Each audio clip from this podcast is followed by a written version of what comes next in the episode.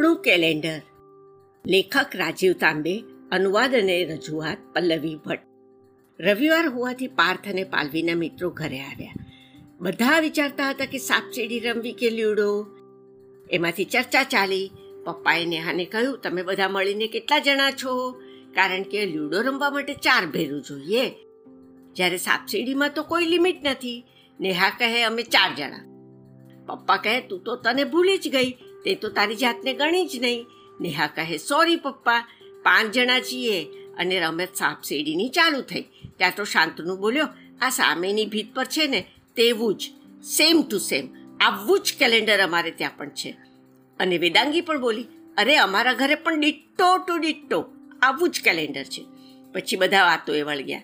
એનો લાભ લઈને હા એક ઘર વધુ આગળ નીકળી ગઈ અને પછી જાણે કંઈ કેમ બન્યું જ ન હોય?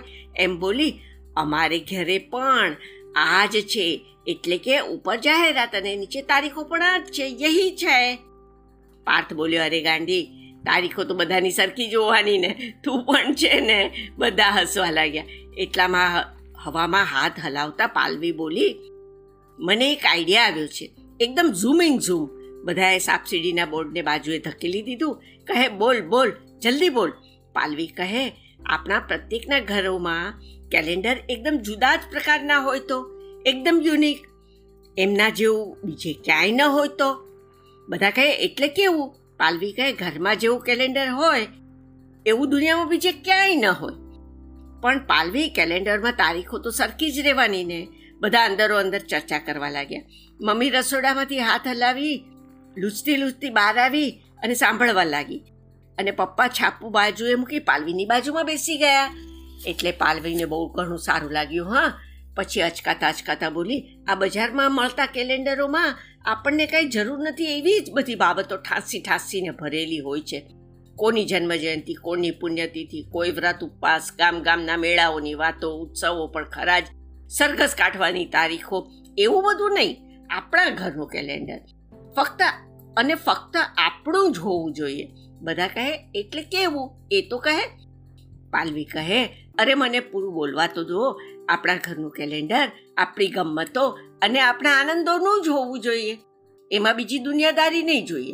પાર્થ કહે, એટલે આપણા કુટુંબના માણસોના જન્મદિવસો અને એ જ બતાવતું કેલેન્ડર હે ને? હવે બધાના આઈડિયાના જનરેટર શરૂ થઈ ગયા. એક કહે, કેલેન્ડરમાં એ ચિત્રો પણ આપણે બાળકોએ જ કાઢેલા હોવા જોઈએ. હા કોઈ ચિત્રો મમ્મી પપ્પા પણ કાઢી શકે, હા કે?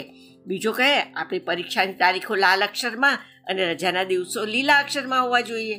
તો વળી ત્રીજું વચ્ચે બોલ્યું, બર્થડેની તારીખોના ચોરસમાં તારીખ ન લગતા ત્યાં બર્થડે કેકનું ચિત્ર. એક જણ બોલ્યું, લગ્નની તિથિ હોય કે બર્થડે? લગ્નની તિથિ હોય, બે બર્થડેનું કેક ચિત્ર કાઢવું જોઈએ. તો પછી, એ જ વધારે સારું ને, બે કેક, લગ્નની તિથિ તો વળી કોઈએ વાંધો ઉઠાવ્યો. અરે મિસ્ટર, એકાદ મહિનામાં ચાર પાંચ બર્થડે અને એક બે લગ્ન તિથિઓ આવી ગઈ તો? પછી તો કેટલા બધા કેક? કોઈ જુએ તો કહેશે આટલા બધા કેક? તમે ઓર્ડર લો છો કેક બનાવવાનો? ના ના, કોઈ નવો આઈડિયા કહો.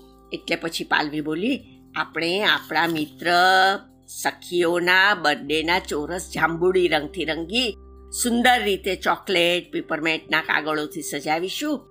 ગિફ્ટના ચિત્રો પણ ચોંટાડીશું. અને પણ કેલેન્ડરનો આકાર એ કેવો રાખીશું?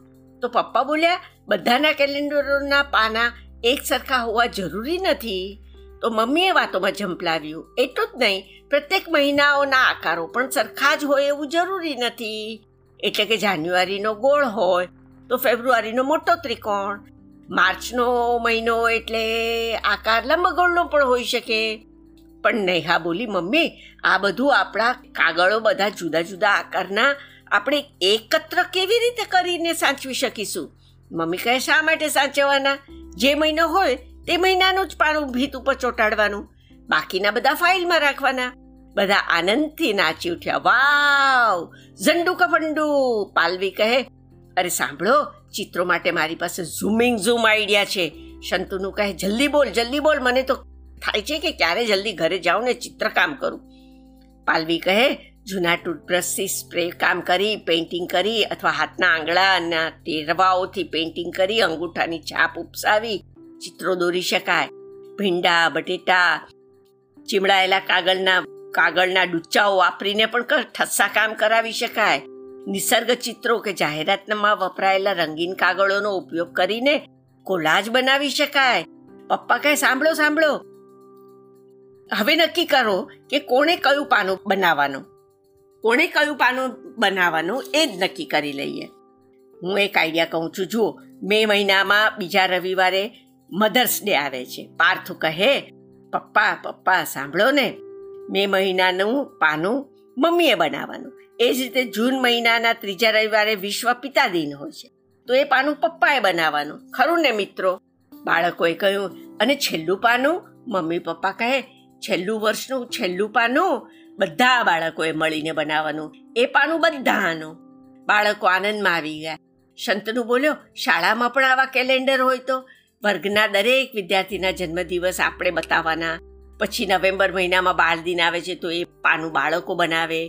અને સપ્ટેમ્બર મહિનામાં શિક્ષક દિન આવે છે તો એ પાનું શિક્ષકો માટે સાચવી રાખવાનું.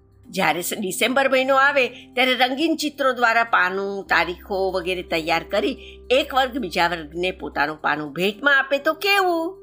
બધા બાળકો આનંદથી બૂમો પાડી ઉઠ્યા. વાવ, મસ્ત આઈડું ફંડુ કા ઝંડુ. તો હો જાય શરૂ.